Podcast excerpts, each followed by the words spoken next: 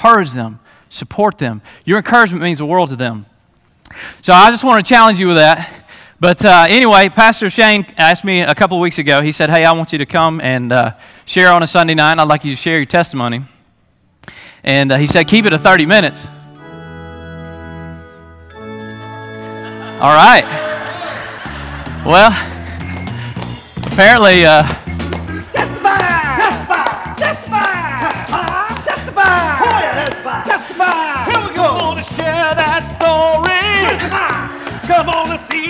glory! Testify!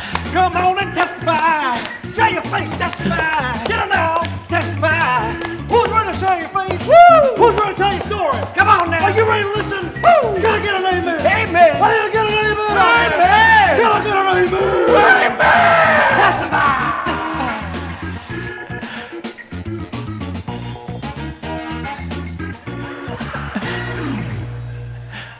Now if you're curious, those guys are really like that. I mean, they're they're hilarious. So thank you for that. I don't know who I have to thank about that, but I'll I'll meet you in the parking lot in just a minute. But so this afternoon, when I was thinking, and uh, what I have on, on the last couple of years, what I've been trained and preparing to do is share my testimony in about three minutes. And some of you are like, "Praise the Lord!" And so, but I've spent the last week expanding it. So it's going to be a little more than three minutes. But uh, as I was seeking some inspiration this afternoon, just sort of going over my final thoughts and, and ideas, I, I caught the Braves game. If, uh, if you didn't get a chance to watch one of their new pitchers, he pitched in a great game. And during that, the Hall of Fame inductees were doing their speeches. And I was like, well, let's see. Is there something I can get from their speeches that might help me out. So, to begin, I would like to take this opportunity to thank the chairman of the Baseball of Hall of Fame for this opportunity. No, I'm just kidding. But uh, anyway, it was neat. Chipper Jones was a guy that I grew up loving to watch, and, and it was fun. And I aspired to be a switch hitter like he did. And uh, so when I would play my sister, um, I would bat left handed to help her out. So um, that was my switch hitting career in a nutshell. But hey, I could hit a wiffle ball pretty good left handed. But, uh, but anyway, enough about sports and all that crazy stuff. Let me tell you a little bit about my life. Some of you know my mom and dad, and uh, some of you have known them quite well. But when I grew up, that was my mom and dad. They're crazy, and uh, you can tell that by looking at me. But we had we had a typical growing, uh, raising, uh, you know, a, a good Christian home. But as I was growing up, we weren't super consistent when it came to church going. And now I got saved when I was young. Uh, part of my testimony, and it was just it's it's one of those sweet moments. And uh, uh, preacher preached the message and just felt convicted. But instead of responding uh, during the invitation, I was at home in bed and I just felt compelled by the Lord. And so my prayer was very simple, very childlike, but very simple. I said, Jesus, here's the key to my heart. Come into my heart and live in my heart. Well, in that moment, I thought that that meant something radical was going to change. All of a sudden, that you know you're walking in glory instead of you know walking in the world or whatever. And I just really didn't understand what that looked like. And so, the next couple of weeks, next couple of months, next couple of years, really struggled with understanding what that looked like, what that meant, because I expected a radical change. What I did not know, but th- there was a radical change, I went from destined to hell to destined to heaven.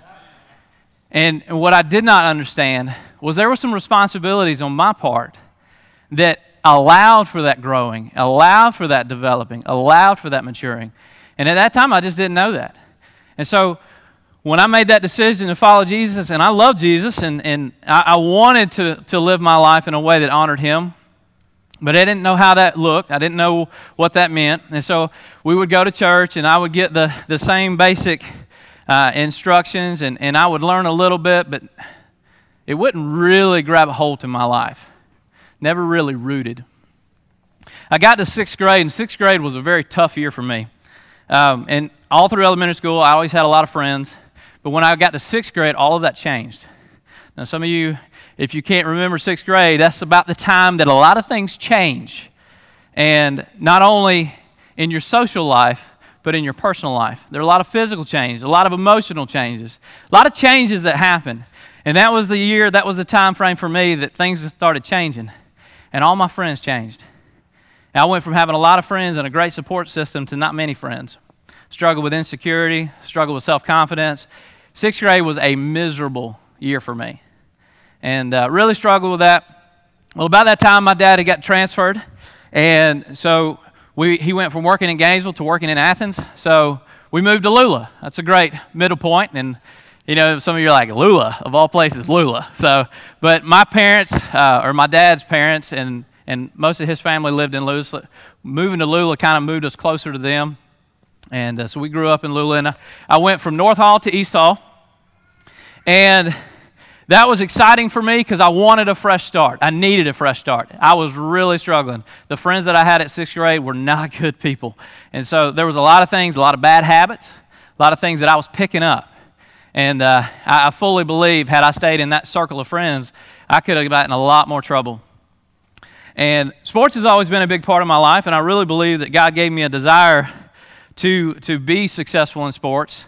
And that was one of the things that actually kept me from staying out of trouble. I mean, I, I was devoted to being a professional athlete. As you can tell, that worked out for me in my favor. And uh, no, it didn't. So, but uh, all through my early years, when I could have easily made poor decisions and, and chose paths, whether it was drugs or alcohol, I was surrounded with those situations. But I always said no. As a matter of fact, I wrote an essay in fifth grade for the DARE program, and I won some award. Don't even remember what it was, but it was all about me being a professional athlete and how I'm going to stay clean of drugs and alcohol because of that. So that was my conviction in that. But that did not necessarily keep me out of everything else.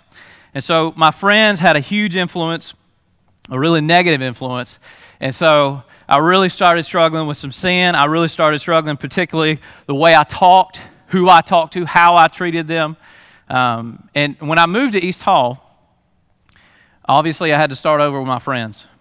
And so I did latch on to a couple of good Christian people, but I still had those other friends. And those other friends continue to have an influence in my life. Working up through high school, my eighth grade year, I tried out for the high school baseball team and I made the baseball team. If you've ever heard stories about a guy's locker room, the reality of those stories is probably worse. Um, a guy's locker room, especially middle school, high school, is not a good place to be a, a godly young man trying to grow up in a in a Christian world. There's a lot of influences in there that are really bad. There are a lot of conversations in there that are really bad. So, um, had those influences in my life. Played football. Um, so, my eighth grade year that spring, we played baseball. The summer between my eighth grade year and my ninth grade year, I was working out with the baseball team. Football coach said, Hey, you ever played football? I was like, No. He said, You get to hit people really hard and I don't, you don't get in trouble. I said, I'm in. So, um, so I played football for two years. Again, another locker room, another group of friends that weren't always the best influences. And so I played through my sophomore year. And there's a good friend of mine that moved into the area about my sophomore year. She was a good, solid, godly young lady. And for whatever reason, we just hit it off. She was a hunter, I was a hunter. So we had that in common and uh, loved talking to her because she was just a good old country country girl that loved to hunt. And uh, so we'd, we'd sit down and have lunch and talk. And man, I had a great respect for her. She was a solid Christian person. And it's one of the first people in my life that really I thought, you know what? There's something different about this girl. This girl is legit. Like, she's awesome. And so we'd hang out and we talk. But what she did not know was the other lifestyle that I had. When I was around her, I was a good dude. I wasn't trying to impress her. It wasn't anything like that. She was a very dear friend of mine. There was nothing romantic about it. But she was just somebody that I liked hanging out with, and I was a good person around her. But around everybody else, I was still me.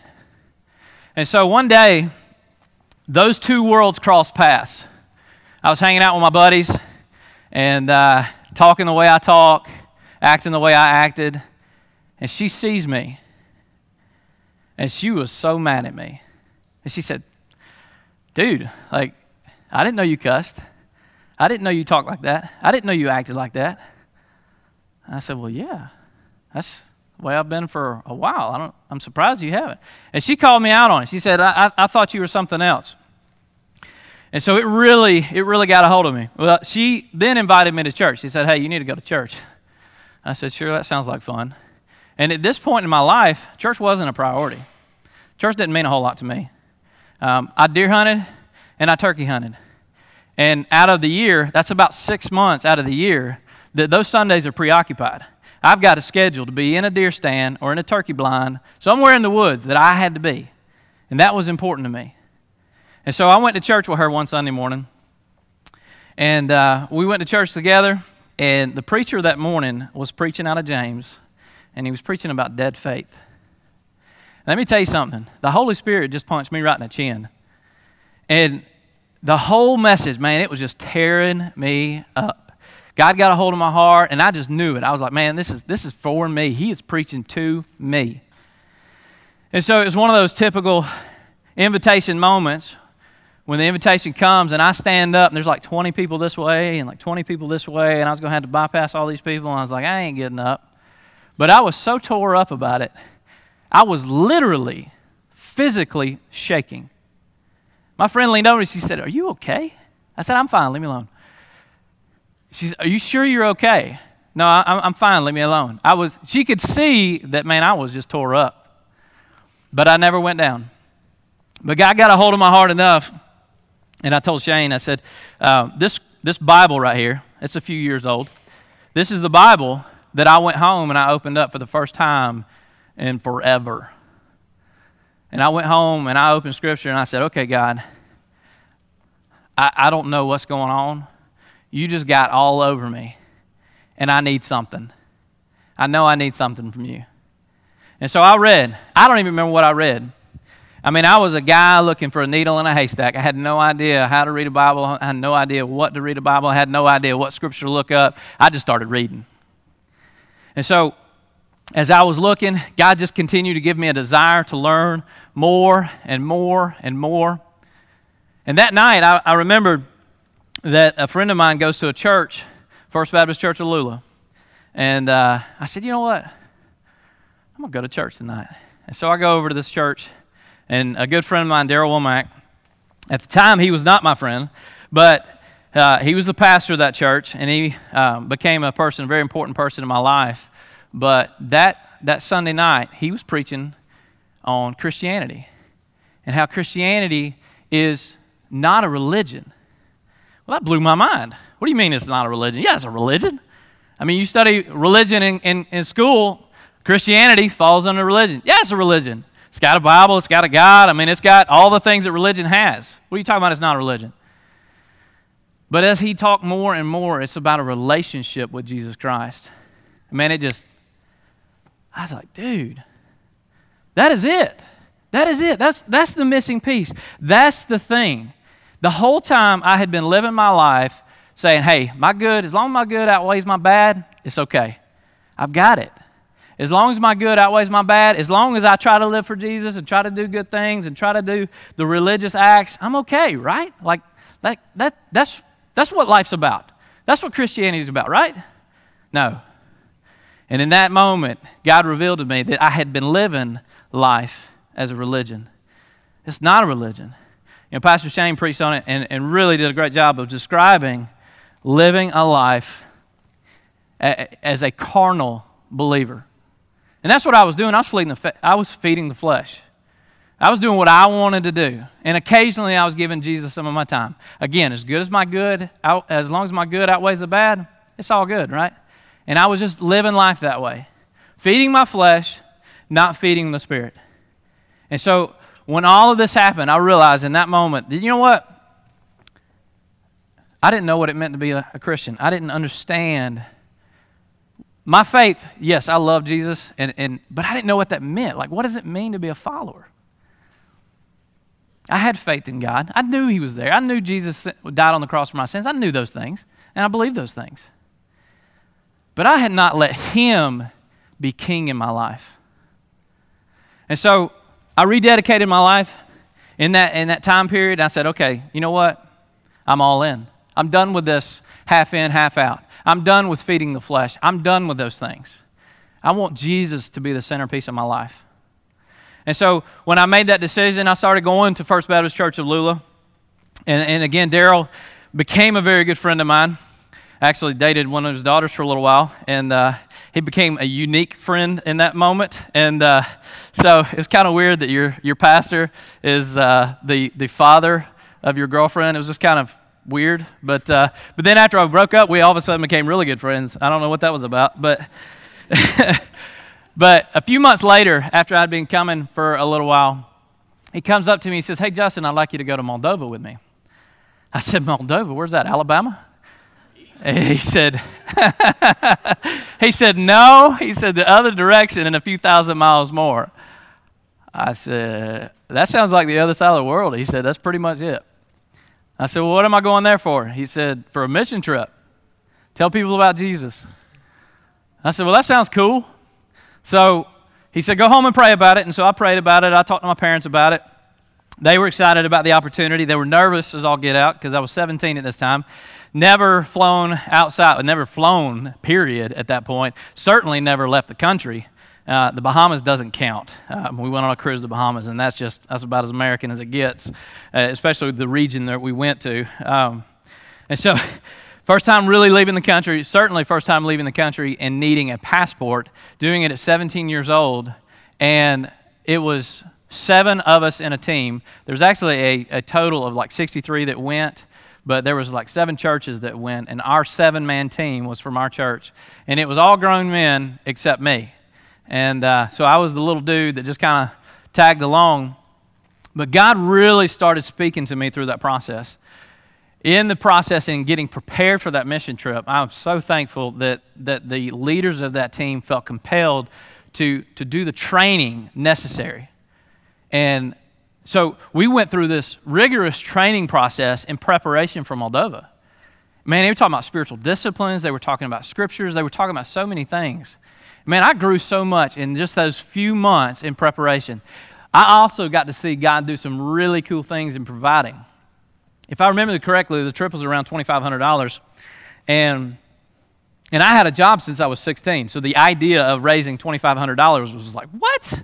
Are you serious? Like, that's my whole year's salary. I mean, how in the world am I going to raise that much money in a few months? And God provided. And God just constantly reminded and walking through that with the Lord. And, uh, and, and something I always remind people when, when I planned an international mission trip as the leader, I'm not raising $2,500. I'm raising $12,500 because I'm trying to raise money for the whole team. And so that was, that was the thing that we were seeing. We, we pulled together as a team and we raised money as a team. And to watch our team raise the money, it was just a reminder that God has called us to this mission and we're so excited to see what He was going to do. And so through that process of training and equipping, I actually had the opportunity to lead my first person to the Lord before we even went to Moldova. And I was so excited. This dude came over to my house and he was just having a hard time. And it, at that time, we had a swimming pool. So, you know, my house was the house to hang out with because everybody likes to swim. And so he came over and he was just struggling. And he walked away from the group. And I went over and I said, dude, what, what's up? And he just started talking. And I had an opportunity to, to lead him to the Lord. And it was so invigorating and it was so exciting and it was so amazing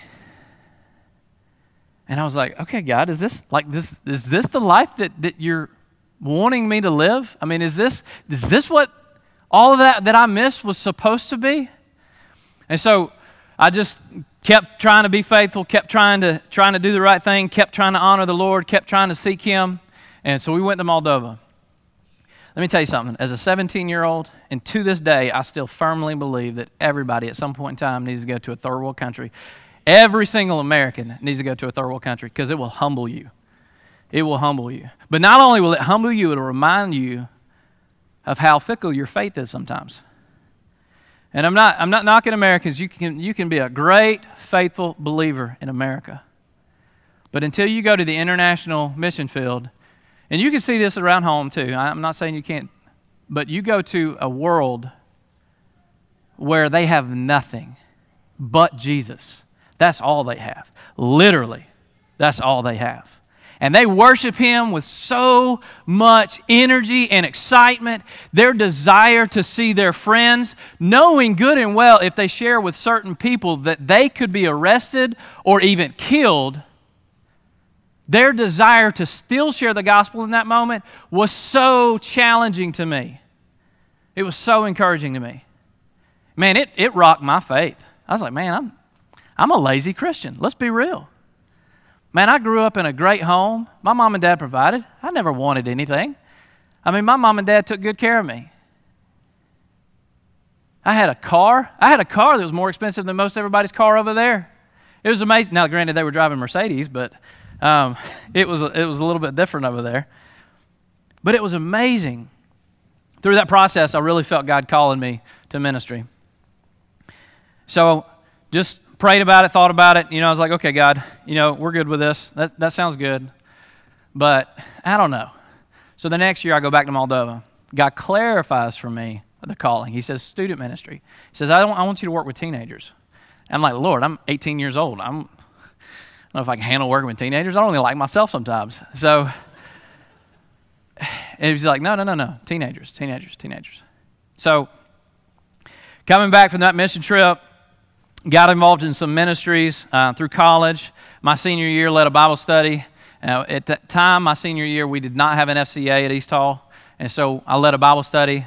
And then by the end of my senior year, we were able to contact uh, FCA representatives and get FCA into the school. We voted on the cabinet um, right at the end of my senior year, and so we, we launched into the next year. Um, FCA leaders, it was so exciting, a great time. God did some awesome things through that FCA the next couple of years had an opportunity to serve as president of Campus Crusades. Um, helped out with the BCM, served with BCM. I was not on leadership with BCM. I was considering leadership for the BCM. That's when I had an opportunity to meet Alicia. We went, I love telling this, but I'm not going to tell it the way I always tell it because she gets mad at me. But uh, we met in Panama City Beach.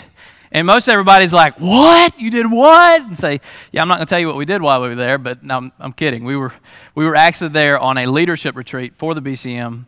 And so that's how we met. She was with North Georgia, I was with Gainesville College. And so we had a Christian retreat that we were on in Panama City. I know it's a weird place to pick a Christian retreat, but that's where it was. And so we met and uh, very quickly realized that, that we were meant to be. And so um, we saw the Lord on that and, and tried to be faithful. And, and you know what? He said, hey, you know what? Let's get married. And uh, so, literally, crazy story. So, we met May 4th. The ring was on layaway for three months, and I proposed December 11th. And then we got married May 21st. And uh, my parents are still in whiplash from that one. So they're like, what? Wow. so, but uh, you know what? And God's been so good. We've, we've got two wonderful boys. But through that process, as we got married, and uh, I was struggling in college because I was fighting God. I said, God, I don't know. Ministry, you don't make much money. It's just, it's tough. You got to deal with people all the time. I mean, come on, God. You got to have something else for me, right? At the time, I loved to build houses or build stuff. Uh, the idea of building houses for a living sounded awesome. And so I started college Architecture was my degree initially. Took Cal 1 my first semester in college, made a 96 on my first test. Everything's going great. And then God took that love from me. And the idea of having to go to school as long as I did to build houses just was no longer appealing. So I changed my major, changed my major again, not in ministry, changed my major again, still not in ministry, changed my major again, still not in ministry. At this point, I've been at UPS for a couple of years, got promoted in supervision, and uh, I thought, you know what, maybe a career at UPS is what, it's, what's, what I'm supposed to do. Knowing good and well in my heart that that's not the case, but hey, UPS pays really good, so that can't be bad, right? So I thought, you know what, let's do this. And so God just would not leave me alone, though. And, and Alicia and I, in January of 2008, we said, okay, God, this is you. This is your deal. You make the decision clear for us because I'm going to make the wrong one. And so our prayer was make the decision. And so we prayed through that. I put my letter in for full time uh, management at UPS, and I put a resume out for ministry. And God slammed the door shut at UPS. I was the next man in line, and somebody over me, somebody beneath me was promoted over me, and it was a bad situation. And my first response was that flesh saying, Oh, I'm going to get him back. But it took about 15 seconds to realize God just slammed the door because that was the answer. And so I retracted my letter to full time management. I said, You know what? God wants me in ministry. He just made it very clear. And so I let my resume sit, and within a few months, I had a pastor call me and ask me to serve in ministry as their youth pastor. And God just provided, and God blessed. Let me tell you something. I was nervous. I was nervous. We were married, we were thinking about kids. We had two part time jobs. And she was working at the bank. She just got started at the bank. I was like, how in the world are we going to provide for a family? How in the world are we going to make it work? But God continued to provide and provide and provide. And through all of that, God reminded me of His faithfulness. God reminded me of His love. And so, actually, uh, August, in a few days, I'll be celebrating 10 years of ministry. And, and God just continuing to provide. There were times when Alicia was able to stay home and our kids and uh, raise our kids the way she had desired to do her whole life because God provided just a little bit more in our check. And it was just enough. But it, God was sufficient. And God constantly reminded us that I've got this. So I want to encourage you guys with, with a couple of things here. I don't want to I don't want to leave without sharing a little bit of scripture and a challenge. First thing is do you have a testimony? In John chapter 1, verses 6 through 8, John the Baptist, many of you know, was sent before Jesus to prophesy about the coming Savior, the coming Messiah. And it says this it says, There was a man sent from God whose name was John. This man came for us for a witness, to bear witness of the light, that all through him might believe. He was not that light, but was sent to bear witness to that light. That was the true light, which gives light to every man coming to the world. There's two things here I want to encourage you with. We were sent here to bear witness to the light, the light of Jesus. We were sent here. And your testimony, my testimony, is a story of how that light impacted our lives. So, my first question to you is this Do you have a testimony? Do you have a testimony? Do you have a story of how Jesus came into your life and changed your life? Because if you don't, you can have one. You can leave tonight with a story. If you don't have a testimony, if you can't sit there and think, you know what, there's a time where I decided to follow Jesus, where I asked Him to come and be my Savior and believed in Him. If you don't have that story, I want to encourage you make that decision tonight. Make that your story. Make being a light in the community real. Give Him permission to guide you, to go through life with you, to walk with Him. Have a testimony. But the next thing I want to encourage you is do you share your testimony? Do you share your life? Now, I left out some of the parts of my testimony and, and and I, I, provided you guys with some that I thought was important tonight, things that I, I felt like you needed to know about me. But our testimony, there are parts of our testimony that are there to impact others. I fully believe that God's blessings for us are meant for other people. What do you mean by that? Well, I think that God's providing for me in so many ways is a testimony to somebody else. A couple of, well, this past uh, March, I took a group of students to Nepal. And when I told them, hey, $2,500 is what you got to raise to go to Nepal, they were like, what? I said, hey, when I was 17 years old, God showed me that He could provide. That part of my testimony right here for their life, their story, their encouragement. So your testimony has a story. So don't be afraid to share it. Your testimony. If you're like, hey, I don't know how to share the gospel, just share what happened when Jesus came into your life. That's the gospel. That's your testimony. Your testimony has power. So I want to encourage you with those two things, and we're going to close right now. So every eye closed, every head bowed.